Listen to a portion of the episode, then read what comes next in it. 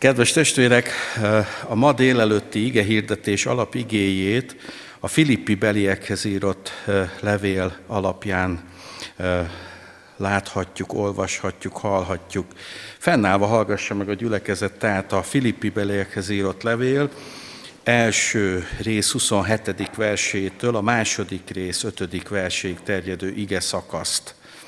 Ezt írja Pálapostól csak hogy a Krisztus evangéliumához méltóan viselkedjetek, hogy akár oda megyek és látlak titeket, akár távol vagyok, azt halljam rólatok, hogy megálltok egy lélekben, egy szívvel, együtt küzdve az evangélium hitéért, és hogy semmiképpen meg nem rémültök az ellenfelektől. Ez nekik a kárhozat, nektek pedig az üdvösség jele lesz, mégpedig az Istentől mert nektek nem csak az adatot meg a Krisztusért, hogy higgyetek benne, hanem az is, hogy szenvedjetek érte, és hogy ugyanabban a küzdelemben álljatok meg, amelyet tőlem láttatok, és amelyet most rólam hallotok. Ha tehát van vigasztalás Krisztusban, ha van szeretetből fakadó figyelmeztetés, ha van közösség a lélekben, ha van írgalom és könyörület, akkor tegyétek teljessé örömömet azzal, hogy ugyanazt akarjátok, ugyanaz a szeretet legyen bennetek, egyet akarva ugyanarra törekedjetek, semmit ne tegyetek önzésből, se hiúságból, se üres dicsőségvágyból, hanem alázattal különbnek tartsátok egymást magatoknál, és senki se a maga hasznát nézze, hanem mindenki a másokét is, az az indulat legyen bennetek, ami Krisztus Jézusban is megvolt. Eddig olvastuk az igét, foglaljon helyet a gyülekezet. Kedves testvérek, kedves gyülekezet, Pálapostól egyik börtön leveléből, amit valószínűleg Rómából írt Krisztus után a 61-62-es években, amikor a római birodalomban Néró császár uralkodik, és már megkezdődtek a keresztjén üldözések. És ezt a fiatal gyülekezetet, hiszen ekkora a filippi gyülekezet olyan 10-11 éves mindössze, hiszen Pálapostól a második missziós út során érkezik Filippibe, Szillásszal, és jól ismerjük a történetet, hogy hogyan tér meg Lídia, aztán hogyan tér meg a pálékat fogva tartó börtönöl és az egész családja. És ebből a gyülekezetből érdekes módon a páli levelekből még más személyeket is név szerint ismerünk. Viszonylag ritka az, hogy 2000 év távlatában név szerint ismerünk egykor Krisztus gyülekezetéhez tartozó személyeket, de ismerjük ebből a gyülekezetből Evódiát, Szüntükét, Epafroditoszt, aki a gyülekezet lelkésze, és Kelement. És a gyülekezet nagyon-nagyon megszerette Pálapostolt. Legalább négyszer említi a Szentírás, hogy Pálapostolt támogatták anyagilag, vagy éppen élelmiszerrel, vagy éppen ruházattal, vagy éppen a levelezéshez szükséges írószerekkel, illetve olyan papírral, amire Pálapostól írhatott. És az apostol is nagyon szereti ezt a gyülekezetet, Kedves testvérek, nem kevesebbszer, mint 15-ször írja le az örülni, örvendezni, vagy örvendeni, vagy éppen örömmel szavakat. Egyetlen más páli levélben, pedig azért van egy jó néhány, sem olvassuk ezeket a szavakat ilyen bőséggel és ilyen nagy szeretettel. Pálapostól hangsúlyozza ebben a levélben, hogy a hívőknek a megváltozott életkörülmények között is egyrészt van okuk a hálára, másrészt van okuk az örömre, harmadrészt pedig, ahogy olvastam is, Krisztus evangéliumához méltóan kell élniük. És nagyon érdekes ez a katonai kifejezés, ez egy katonai kifejezés, bár a magyar fordításból ez nem derül ki, és egészen pontosan azt hangsúlyozza ezzel a katonai kifejezéssel Pálapostól, hogy a támadó hadseregben mindenkinek megvan a pontos helye, és azt nem lehet, nem szabad elhagyni, mert csak így tudják védeni egymást, és így tudnak győzelmet aratni. Nos, ki gondolná, hogy a Krisztushoz méltó viselkedés ezt jelenti, már pedig így van.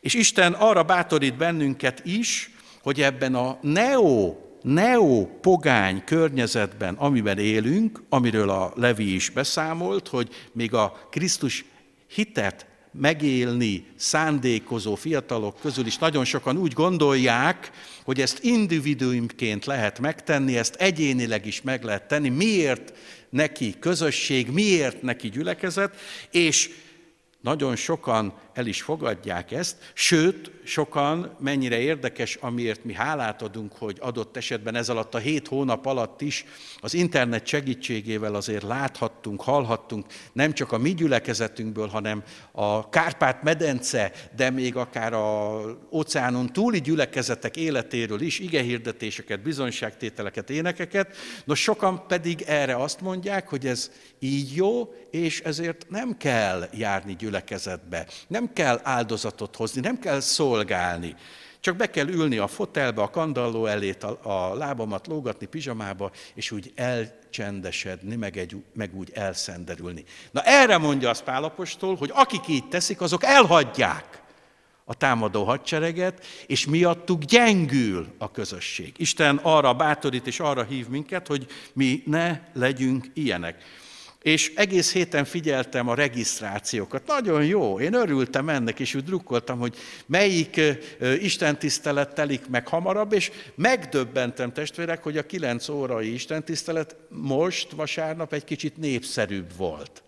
Előrébb tartottak a testvérek. Most mondom, hogy jövő vasárnap a 11 órás Isten tiszteleten úrvacsora is lesz, a 9-esen is, de a 9-esen nem lesz gyerekbemutatás, de a 11-esen igen. Úgyhogy hívjuk és várjuk szeretettel a testvéreket, és lehet regisztrálni. És hadd mondjam azt nagy örömmel, hogy tulajdonképpen következő hét vasárnapjától szinte minden vasárnap, július közepéig lesz gyerekbemutatás. Úgyhogy az elmúlt hét hónapnak van ilyen áldásos következménye is, és eredménye is. És azt mondja Pálapostól, hogy miközben bátorítalak benneteket, hogy az üldöztetések ellenére maradjatok meg Jézus Krisztusban, maradjatok meg a gyülekezetben, akár ebben a fiatal és Filippi méretéhez képest egészen kicsin gyülekezetben is, azért azt mondja, hogy de a gyülekezetet nem csak kívülről, hanem sajnos belülről is érhetik feszültségek. És Pálapostól ebben a rövid, kilenc igeversben öt negatívumot és öt pozitívumot helyez az akkori és a mai gyülekezeti tagok és hallgatóság szívére. Mi az öt negatívum? Az első azt mondja, hogy ne tegyetek semmit önzésből. Igen, testvérek, az önzésből nagyon sok egyéb bűn is tud fakadni, mint például a lustaság, a kényelem szeretet, az elégedetlenkedés, a hálátlanság és a másikkal szembeni közöny. Tessenek csak arra gondolni, hogy milyen önző is volt az első testvérpár, Ádám és Éva első fiai, Káin és Ábel, de különösen Káin. Egyszerűen nem bírta elviselni, hogy Ábel áldozata kedvesnek bizonyult, mert hitt az Istenben. Káin pedig egy szokást gyakorolt. És amikor Káin megöli a testvérét, és elrejti, akkor Isten megszólítja őt. Azért milyen jó volt Káinnak testvérek, Isten úgy megszólította őt. Ennyire közel volt Isten az első emberek sokasságához, de Isten minket is szent lelke által meg tud szólítani. És azt kérdezi Káintól, Káin, mondd meg nekem, hol van a te testvéred? És hogy válaszol Káin? Avagy őrizője, vigyázója, pásztora vagyok én az én testvéremnek? Nem tudom, pedig pontosan tudta. Nos, az önző ember otthon is, a családjában is, meg bizonyos értelemben mondja Pál, és talán nem ok nélkül, a gyülekezet közösségében is kivonja magát a közösségi munkából. És a Biblia ezért bátorít bennünket, testvérek, hogy Jézus Krisztusra nézzünk föl, mert a programja Jézus Krisztusnak ebben az igeversben is elmondható, hogy nem azért jött az ember fia, hogy neki szolgáljanak, hanem hogy ő szolgáljon és adja az ő életét váltságul sokakért. Máté evangélium a 20. rész 28. vers. Jézus Krisztusban a tökéletes önzetlenség személyét láthatjuk meg. A másik, amit említ Pálapostól, a hiúság. És kedves testvérek, sokan azt gondolják, hogy csak a nők lehetnek hiúak, nem, a férfiak is, és a férfiak még rútabbul tudnak hiúk lenni. Tetszenek emlékezni arra az országra, amit úgy rövidítettek, hogy DDR. Ez melyik ország volt? Ugye Kelet-Németország, ahol a rendkívül szuper Warburgokat, Trabantokat gyártották, ahol a szocializmusnak hála úgy virágzott minden. A szomszédos országban, amit úgy hívtak, hogy NSK, hát meg ott rothadt a kapitalizmus. De én erre mondtam, hogy de olyan jó illata van. És azért testvérek, volt összehasonlítása az embernek mondjuk Lipcséből Berlinbe menni, Trabanttal, az ötyögős autópályán, amit még 1933 és 36 között alkottak meg, meg volt élményem Frankfurtból lemenni Svájcba Mercedes-szel, és én azt hittem, hogy 80-nal megyünk, mert semmi hangja nem volt a Mercinek, és ránézek, és 220-szal mentünk. Hát azért volt különbség. De amikor ezt a 80-as években elmondtam az egyetemem politikai gazdaságtan témában, hát akkor megfenyegettek, hogy én innen ki leszek rúgva, mert én a kapitalista ideológiának és az imperializmusnak vagyok a híve. Mondtam, hogy igen, mert szerintem sokkal jobb. Nos, kedves testvérek, ezek a DDR-es fiatal barátaink ekkora fésűvel jártak annak idején. És miért volt náluk fésű? Hát mert hiú emberek voltak. És olyan DDR-es frizurájuk volt, elő rövid, hátul hosszú, és azt állandóan fésülgették. Én kisrácként láttam ezt a Balaton parton, és úgy nem tudtam hová tenni ezt. Férfi fésűvel. Nos, kedves testvérek, a hiúság néha egészen nyilvánvaló. Olykor viszont egészen lelki-szellemi alakzatot vesz föl, és az önérzetességben például, amit sokan egyenesen büszkeségként mondanak, úgy ki tud csúcsosodni. És mi jellemző az önérzetes hiú férfira meg nőre, hogy rendkívül sértődékeny és nagyon haragtartó. Isteni csoda kell szinte, hogy egy hiú ember a figyelmeztetések hatására ne megsértődjön, hanem megváltozzon. És a harmadik dolog, ami nagyon meg tudja nehezíteni egy közösség életét, a dicsőség vágy, az üres dicsekedés, aminek se tartalma, se fedezete nincsen. Amikor mindenki más gyenge, béna, sötét és elmaradott, csak te vagy egyedül, aki szárnyal. Nos, mérhetetlen dicsőségvágy van ott minden evilágra jött ember szívébe, és ez sajnos a romlott természetünkből következik. Ez a test és ez a vér öröksége, ahogy mondja a Szentírás. De, de, hála Istennek, nyert ügye van annak, aki eljut oda, hogy megrémül attól, ó, Istenem, milyen dicsőség vágyó az én szívem, de nem akarok ilyen maradni. Kedves testvérek, van kihez mennünk, hallhattuk a 42. Zsoltárban is, szomjózik az én lelkem az Úrhoz, és hogyha az Úrral találkozunk imádságban, akkor a 42. Zsoltártól már csak egy lépés a 131 és hogyha a testvérek elolvassák a 131. Zsoltárt, az pontosan arról szól, hogy ne legyek üres dicsőségre törő, ne legyek hiú dicsőség vágyjal tele. A Zsoltár így kezdődik, és csak három verszaka van. Uram, nem fuvalkodik fel az én szívem, nem kevély az én tekintetem, és nem törekszem arra, ami túl nagy, és elérhetetlen nekem. Aztán úgy folytatódik, inkább csitítom, csendesítem az én szívemet és lelkemet, mint ahogy az anya teszi, az ő gyermekével. Igen, kedves testvérek, a dicsőség vágy még a tanítványokat is megkörnyékezte. Tessenek csak arra gondolni, hogy miközben Jézus megmossa a lábukat, és készülnek a páska vacsorára, amit mi utolsó vacsoraként tudunk, Jézus Krisztusról nem teológiai kérdéseket kérdeznek, hanem egymás között azon versengnek, hogy ki a nagyobb. Valószínűleg tartom, hogy Péter volt ebben is a fővezér, de talán a legfiatalabb János is csatlakozott hozzá. És Jézusnak újból és újból figyelmeztetni kellett őket, ne tegyétek ezt. Ha valaki, mondja Jézus, nagy akar lenni közöttetek, akkor, akkor mit csináljon? Vegyen koronát, kardot, palástot, hanem akkor legyen a legkisebb, és szeretetből szolgáljon a többiek felé.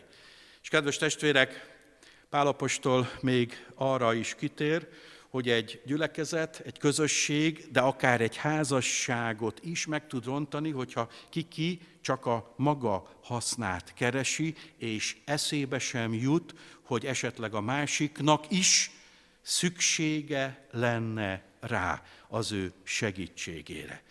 És valóban valljuk meg őszintén, hogy néha az a mi bajunk, hogy oda se figyelünk, hogy Isten mire teremtette a gyülekezetet, adott esetben mire teremtette a családot, mi annak a célja, mitől és hogyan valósulhat meg az a cél benne, amiért Isten azt adta erre a földre.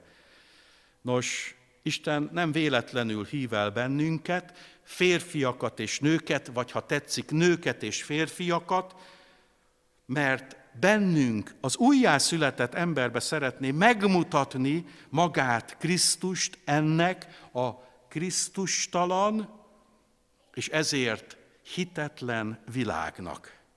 És ugyanakkor Pál nem csak öt negatívumot sorol fel, hogy mitől tartózkodj, hogy ezeket a bűnöket ne kövesd el, és ez a lényegesebb, hanem ott nagyon pozitív feltételt is, hogy hogyan tudsz a családod és a gyülekezeted leghasznosabb tagja lenni, hogy boldog legyél, kiegyensúlyozott, és hogy épüljön a hited, meg épüljön a közösséged. És ebből az ötből mindegyikről egy-két mondatot.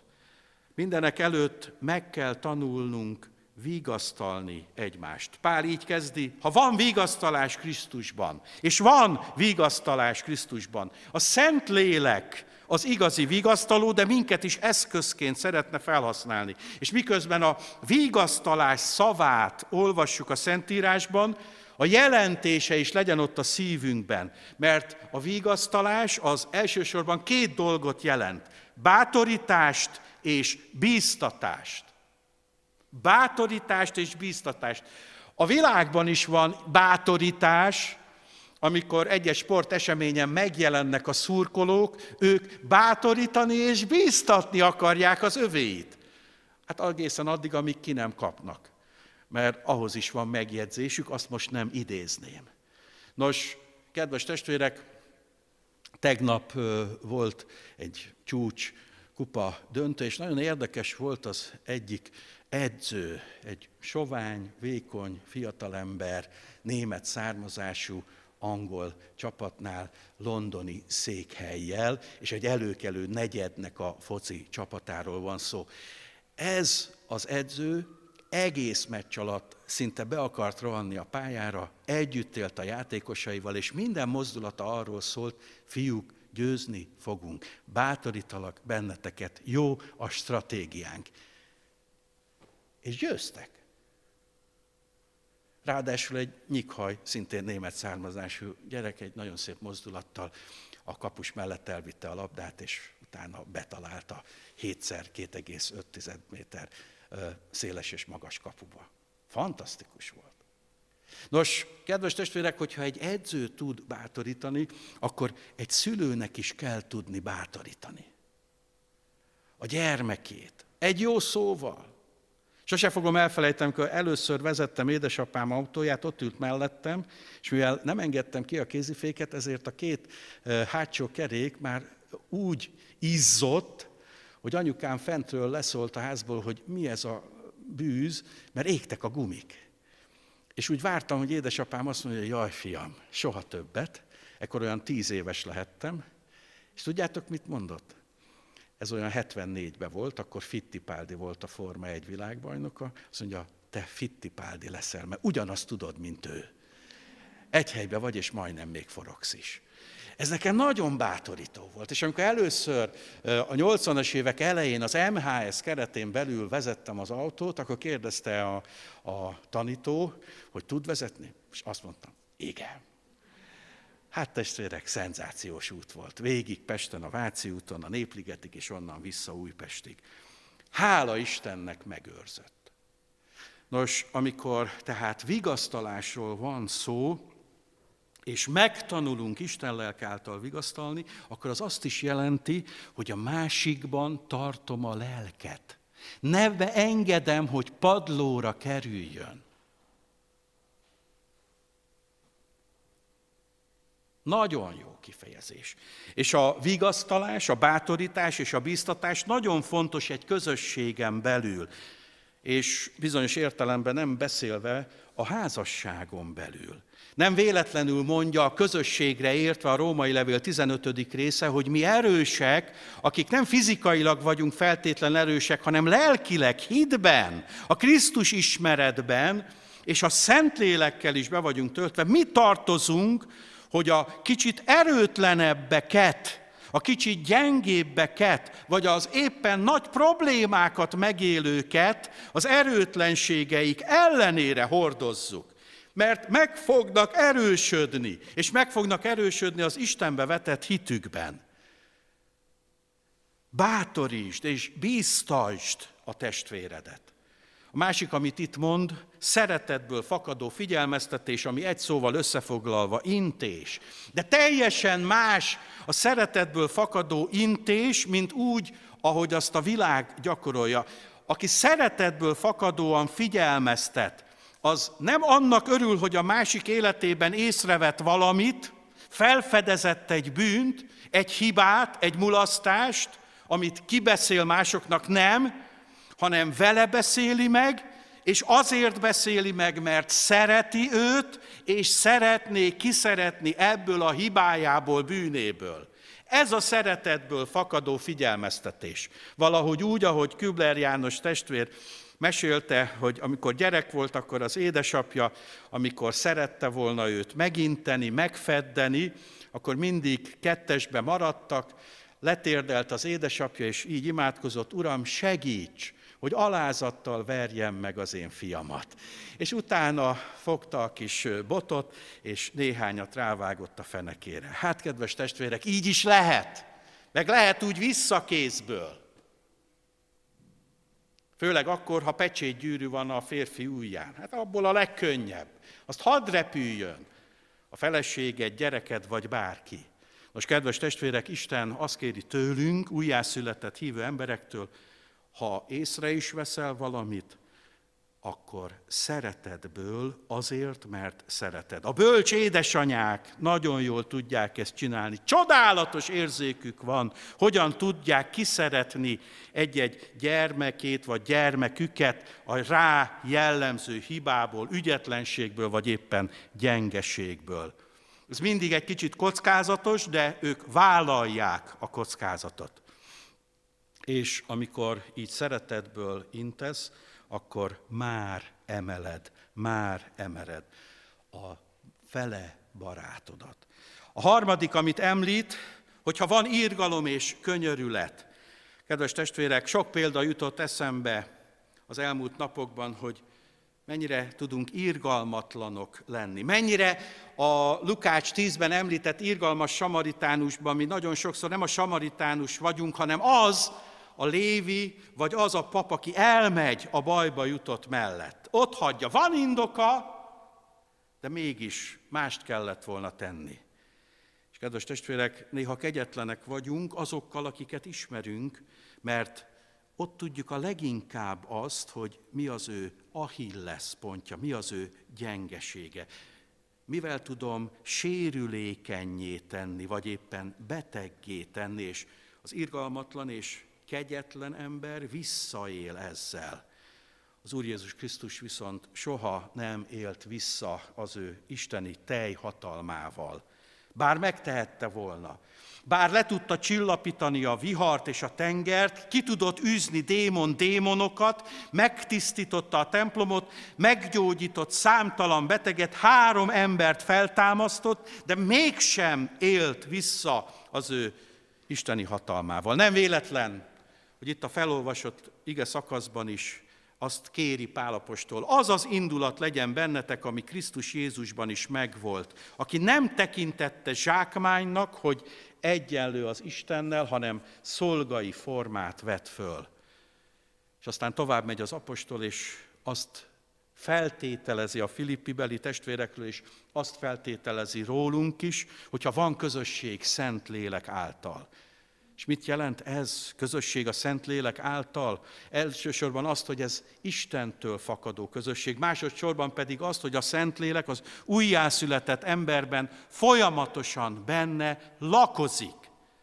Nem kívül, benne lakozik. 1 Korintus 6.19-ben ezt írja a Szentírás. Testünk az Istentől kapott, és a benne lakozó Szentlélek temploma az Istentől kapott, és a benne lakozó Szentlélek temploma nem vagytok a magatokéi, sokba kerültetek. Más fordításba, drága véren váltottatok meg. És ez azt jelenti, hogy a közösség tagjaiban Isten lelke lakozik.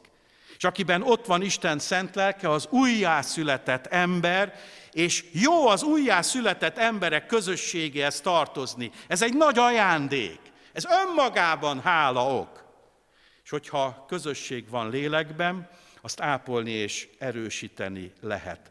A Szentlélek egyik legfontosabb szolgálata a teljes szentírás alapján, hogy minden újjászületett hívőben figyelmes szeretetet munkál Isten családjának többi tagja irányában.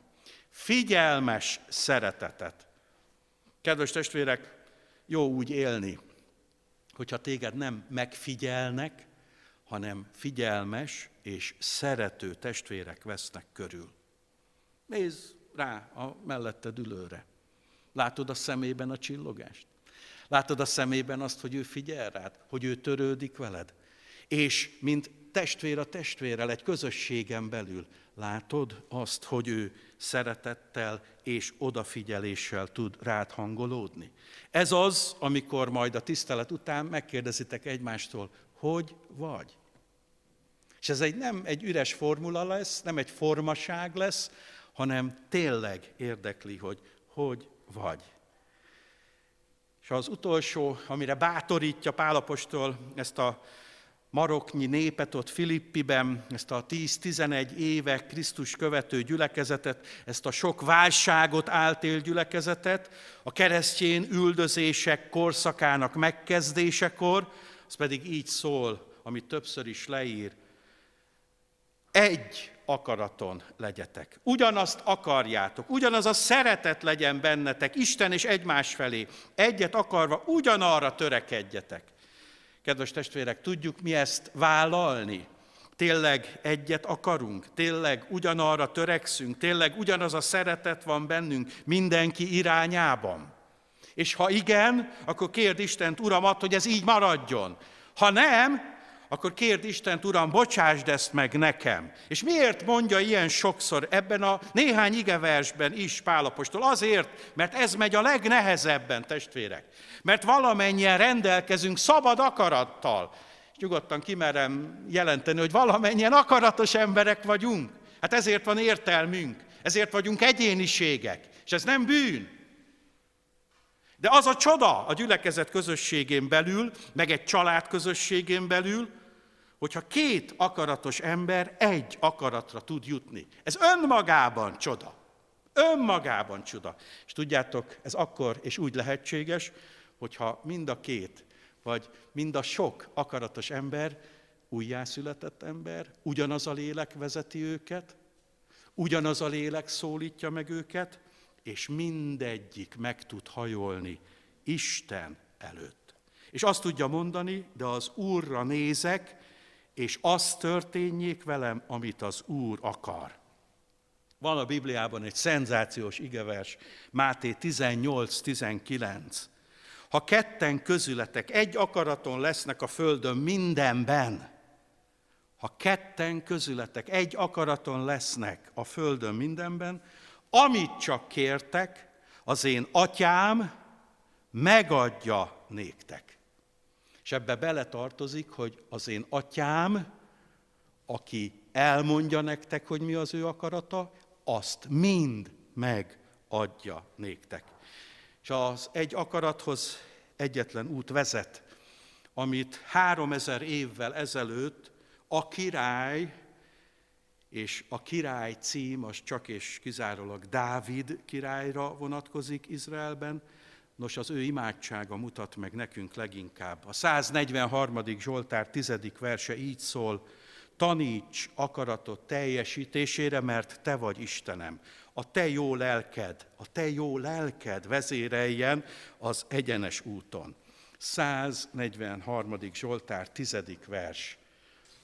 Kérd Istent, hogy taníts engem is, Uram, hogy felismerjem akaratod, és a szerint tudjak tenni.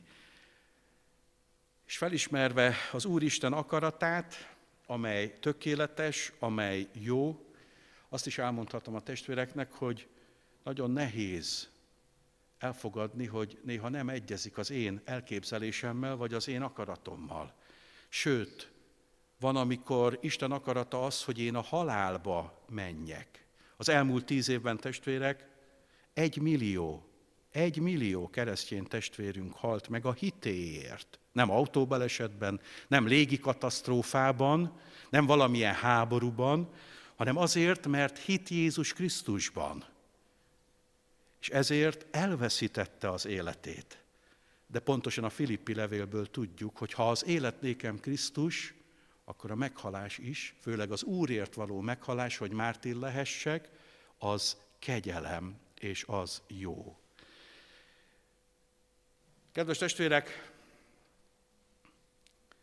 így tehát az apostol arra tanít bennünket, hogy legyünk mi is olyanok, akik egy akaraton tudunk, az egységet és az egy lelket szolgálva küzdeni, és határozottan küzdeni.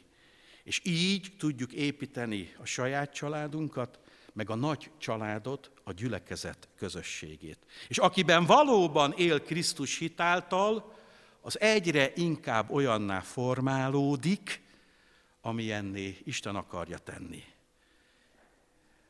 Az egyik ciszterci szerzetest 1957-ben 32 kés szúrással végezték ki, csak azért, ott Szent Gotthárd térségében, mert szerette a gyerekeket és a fiatalokat, és hittalra tanította őket akkor, amikor az tilos volt. És amikor a hét pribék, aki ráugrott, az egyik éppen a nyakára, hogy még csak esélyese legyen a túlélésre, szadista módon kivégezte ezt a fiatal szerzetest, és azt kiabálta a szemébe, hogy te pogány embercsempész, ő alázatosan kezét a mellén tartva csak ennyit mondott, tévedsz, én ember halász voltam. Ez volt az utolsó három szó, amit elmondott. Ember halász voltam. Kedves testvérek, néha Isten akarata mege, megengedi azt, hogy ember halászként is feláldozd az életed. Vajon vagyunk elég bátrak, és eléggé krisztusiak, hogy akár ilyen áron is hűek maradjunk Krisztushoz. Az ige arra tanít, legyél ilyen, és ezen mindenképp áldás lesz. Őrizzen meg minket a Jóisten, hogy valóban ilyen szavatartó, igaz hívőkké lehessünk. Amen.